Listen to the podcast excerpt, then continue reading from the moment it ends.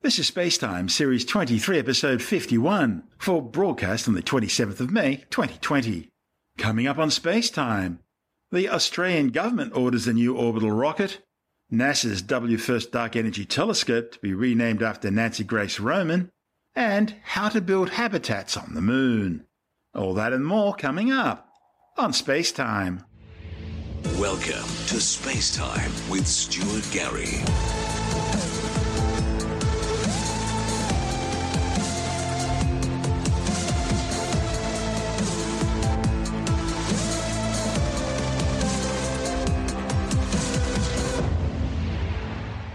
Australian Department of Defence, Science and Technology has awarded Queensland based company Gilmour Space a contract to develop a new orbital rocket launch system. The project includes propulsion systems, materials, and avionics technologies for a new three stage rocket using Gilmour's hybrid rocket engine to launch small scientific payloads and satellites into low Earth orbit. As well as servicing the Defense Department and scientific institutions, the new launch system will also provide a low cost alternative for commercial customers. Okay, so why a hybrid rocket engine? as the majority of orbital class rockets these days use either solid or liquid fueled engines. Solid fuel rocket engines provide huge amounts of thrust compared to their liquid fueled counterparts. However, they lack controllability, meaning once ignited, they'll continue firing until they're empty. On the other hand, conventional liquid fueled rocket motors provide excellent throttle control, allowing engines to be turned on and off as needed and allowing you to adjust the amount of thrust produced. However, liquid fueled engines don't develop as much power as solids. They require complex turbine systems to produce sufficient combustion chamber pressure, and they need complex cryogenic propellant production and storage facilities. Gilmour's hybrid rocket engine design combines a liquid oxidizer with a propellant using solid fuel 3D printed pellets which can be fed to the rocket motor at a controlled rate, thereby allowing a degree of throttle control while still maintaining the high energy mass ratio of a solid rocket motor. The company began testing hybrid rocket engines in 2015 using both nitrous oxide and hydrogen peroxide with high density polyethylene and high density polyethylene wax blends. Gilmour's deal with Australia's Defence Department follows an agreement between the company and NASA in 2018 to collaborate on various space research and technology development initiatives, and an agreement in December 2019 with ASA, the Australian Space Agency, Gilmour launched its first prototype Rasta hybrid sounding rocket in 2016, and it's hoping to launch its new Eris 103 stage hybrid rocket carrying a 100 kilogram test payload into low Earth orbit within the next year.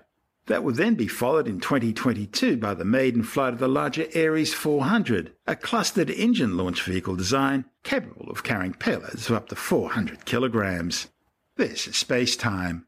Still to come, NASA formally names its WFIRST Dark Energy Telescope after Nancy Grace Roman, and the European Space Agency develops a new method of building habitats on the Moon. All that and more still to come on Space Time.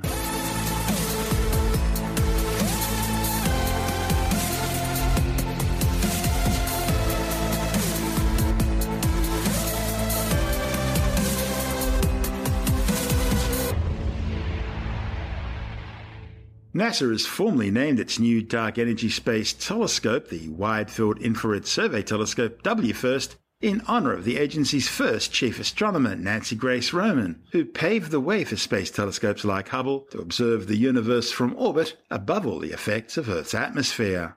The newly named Roman Space Telescope is set for launch in the mid 2020s. It'll investigate long standing astronomical mysteries such as dark energy, a mysterious force behind the universe's accelerating expansion, and it will search for distant planets beyond our solar system. Considered the mother of NASA's Hubble Space Telescope, which launched 30 years ago, opening a new window in the cosmos, Nancy Grace Roman tirelessly advocated for new tools that would allow scientists to study the broader universe from space.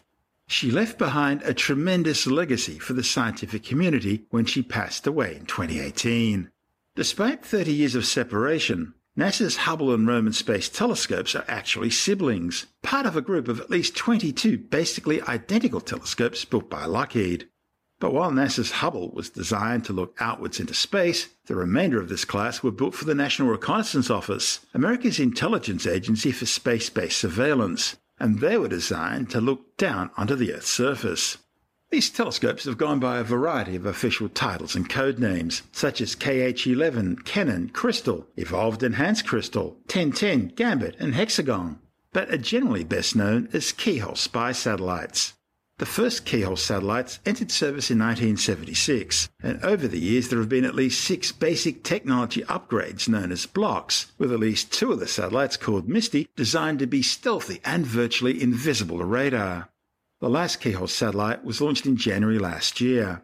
But back in 2012, the National Reconnaissance Office donated a pair of Block 3 Keyhole spy satellites complete with spare parts to NASA, potentially for use as Hubble Space Telescope replacements.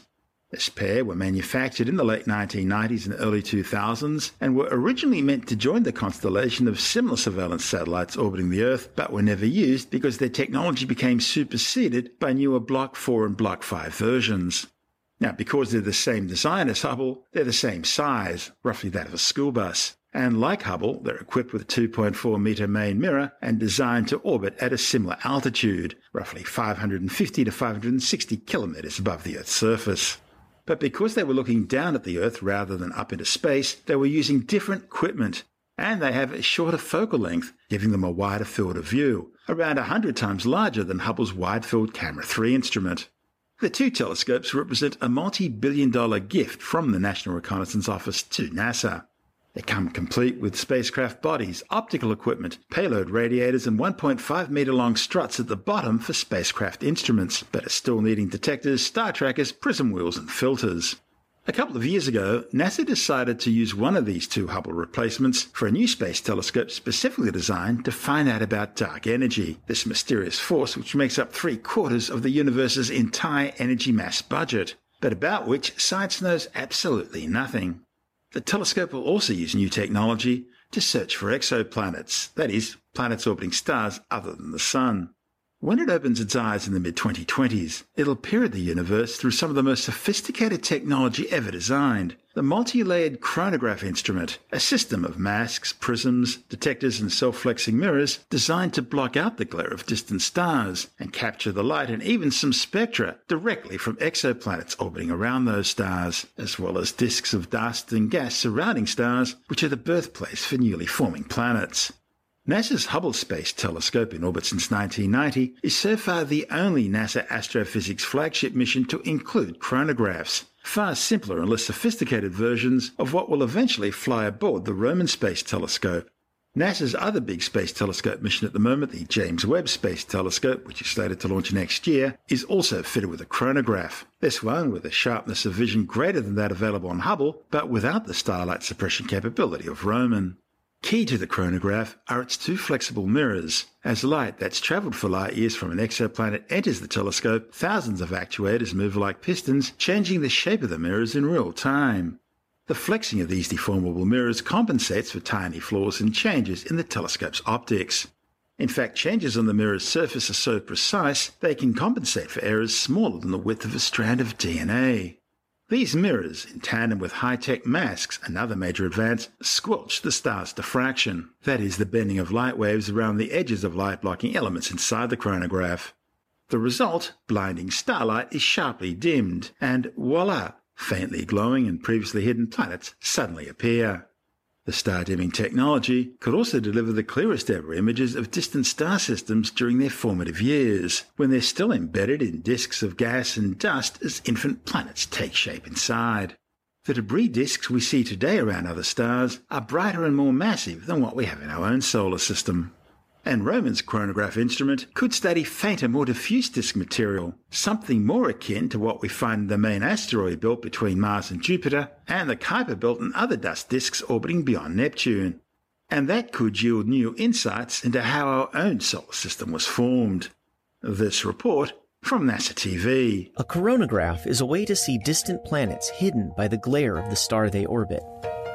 The coronagraph reduces the light coming directly from the star to separate it from the light reflected by the planet.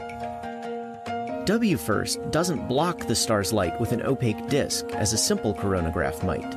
Instead, it uses a combination of disks with complex patterns and light blocking stops to create destructive interference with the star's light, effectively making it disappear, while allowing the light from planets to pass through. A complicating factor is that the light picks up small distortions as it reflects off the telescope's series of mirrors, and these distortions can reduce the effectiveness of the destructive interference. Collecting more light increases the image signal, but the planets are still hidden under blobs of leftover, distorted starlight. To remove these blobs, the coronagraph has special deformable mirrors that can change shape by using hundreds of tiny pistons. This corrects the distortions in the light beam. As the mirrors deform, the blobs of light slowly begin to disappear, revealing brighter planets. Further adjustment brings fainter planets into view. Advanced software processes this data, further improving the contrast and clarity of the image. This processing makes objects more than a billion times fainter than the star visible. As a result, WFIRST will provide the first look at individual planets in star systems that might be similar to our own. The Roman Space Telescope's other primary focus will be on studying the mysterious force known as dark energy. The universe has been expanding outwards ever since its creation in the Big Bang some 13.82 billion years ago. Scientists hypothesize that the force of gravity from all the mass in the universe should be slowing the universe's rate of expansion down. Eventually, depending on the amount of mass in the universe, that expansion would ultimately stop leaving the universe in a steady state of perfect balance. But alternatively, if there was enough mass in the cosmos, then gravity could become the dominating force, causing everything in the universe to slowly begin to contract again, eventually accelerating faster and faster until ultimately crashing together in what scientists describe as the Big Crunch. And that could be followed by another Big Bang explosion, then another Big Crunch and another Big Bang, and so on. However, during the 1990s, astronomers were studying thermonuclear Type 1a supernova events. The stars which create these supernovae all exploded about the same mass. Consequently, they all explode with the same degree of power and hence luminosity. And by using the inverse square law, astronomers can determine how far away these supernovae are. It's like looking at a row of streetlights down the road. The ones further away will appear dimmer than the ones closer to you, even though you know that they all have exactly the same intrinsic brightness. And so you can use them as standard candles to determine cosmic distances. Unexpectedly, astronomers found that more than 50 of these supernovae were fainter than they should have been for their measured redshift. Redshift is a measure of how far space time, the fabric of the universe, has expanded based on the position of spectroscopic emission lines. The observations of these distant supernovae suggested that instead of slowing down as predicted, the rate of the universe's expansion was actually accelerating. Some unknown force, which astronomers are calling dark energy, dark because they have no idea what it is, is causing space time to expand at an ever accelerating rate. The idea of a dark energy force isn't new. It was first invented by Albert Einstein back in 1917. You see, like most scientists of his day, Einstein assumed that the universe was stable and everything in it was in balance, just as it should be. The trouble was, his own equations showed that in such a universe, gravity would be the dominating force, crushing everything together. Einstein felt he was missing something, but he couldn't work out what it was. So he fudged it. He invented an expansion force for the energy density of space, a vacuum energy, if you will, something to counter gravity in his field equations in the process creating what he called a cosmological constant to return the universe to a steady state.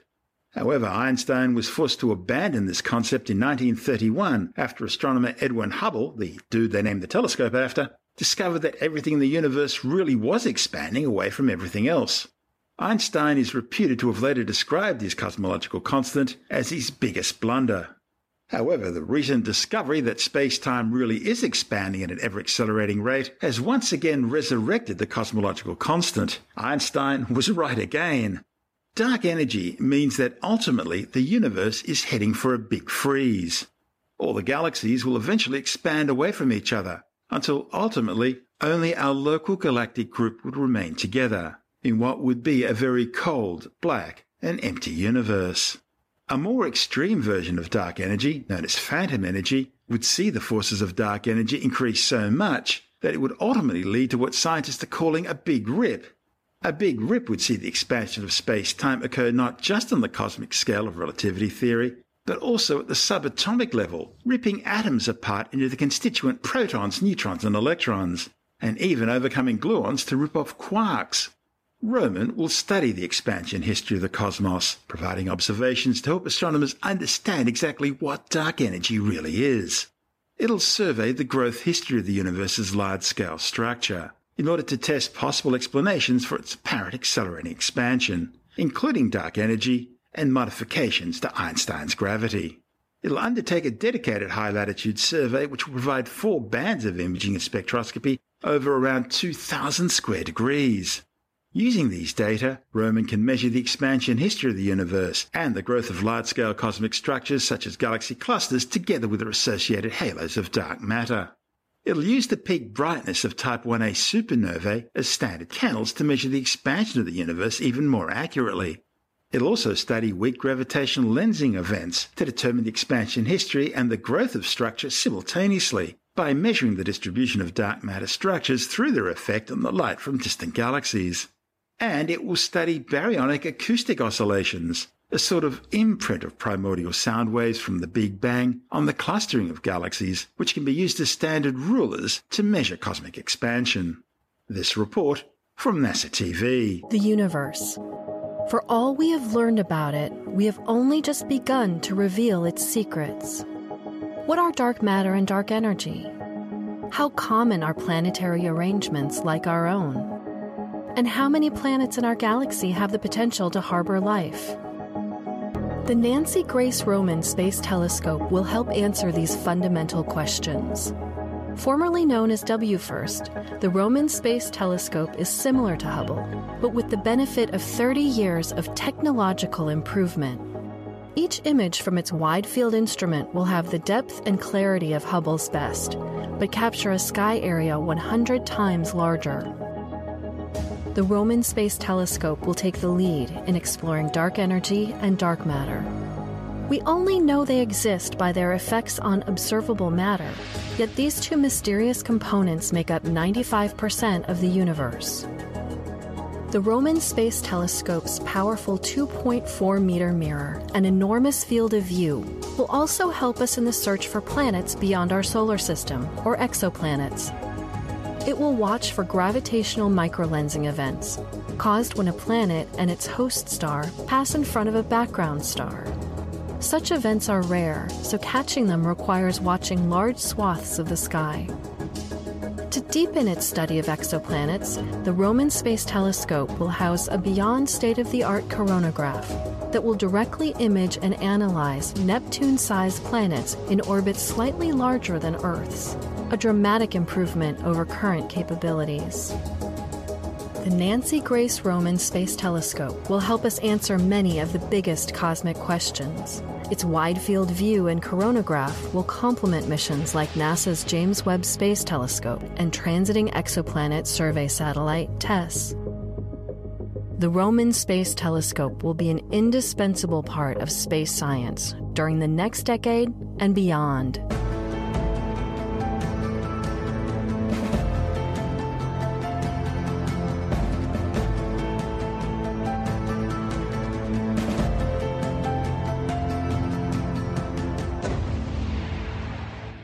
The European Space Agency has developed a new use for urine as a superplasticizer for making a robust type of concrete on the moon for the construction of habitats. Scientists are looking at different ways to build radiation shielded habitats on the lunar surface without needing to transport all the materials from Earth. They've already developed a geopolymer compound made out of regolith, the fine powdery soil found everywhere on the lunar surface, to act as a type of concrete. Scientists found adding urea, the main organic compound found in urine, worked better than common plasticizers such as naphthalene and polycarboxylate to reduce the need for water. Urea improved the mixture, making it more malleable for moulding before hardening to its final shape. Tests show the resultant product can support 10 times its own mass while withstanding harsh space conditions such as vacuum and extreme temperatures, ranging from 114 degrees Celsius down to minus 80. This is space time.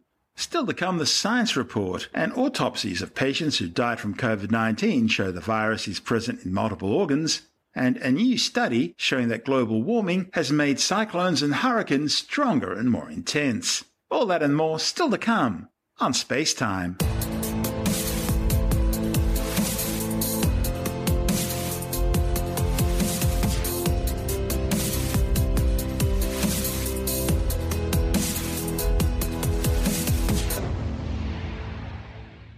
And time now to take another brief look at some of the other stories making news in science this week with a science report. Autopsies carried out on 22 patients in Germany who died of COVID 19 have revealed that the virus was present in multiple organs. A report in the New England Journal of Medicine says that in addition to the lungs and respiratory tract, smaller amounts of viral RNA were detected in kidneys, in the liver, in the heart, brain, and blood. The presence of the virus in these organs affects the course of the disease and could put people with existing disease in these organs at greater risk. Researchers also found that in three out of six deceased patients, the virus was also found in several places in the kidney, which may explain reports of kidney damage in some COVID 19 patients. A new study, also reported in the New England Journal of Medicine, has shown how domestic cats inoculated with SARS-CoV-2 have demonstrated the virus can be passed on to other cats when housed together. Now, none of the cats showed any symptoms of COVID-19, but they did generate antibodies against the virus. Previous research had already shown human to cat transmission of the virus, as well as transmission between domestic cats, tigers, and lions.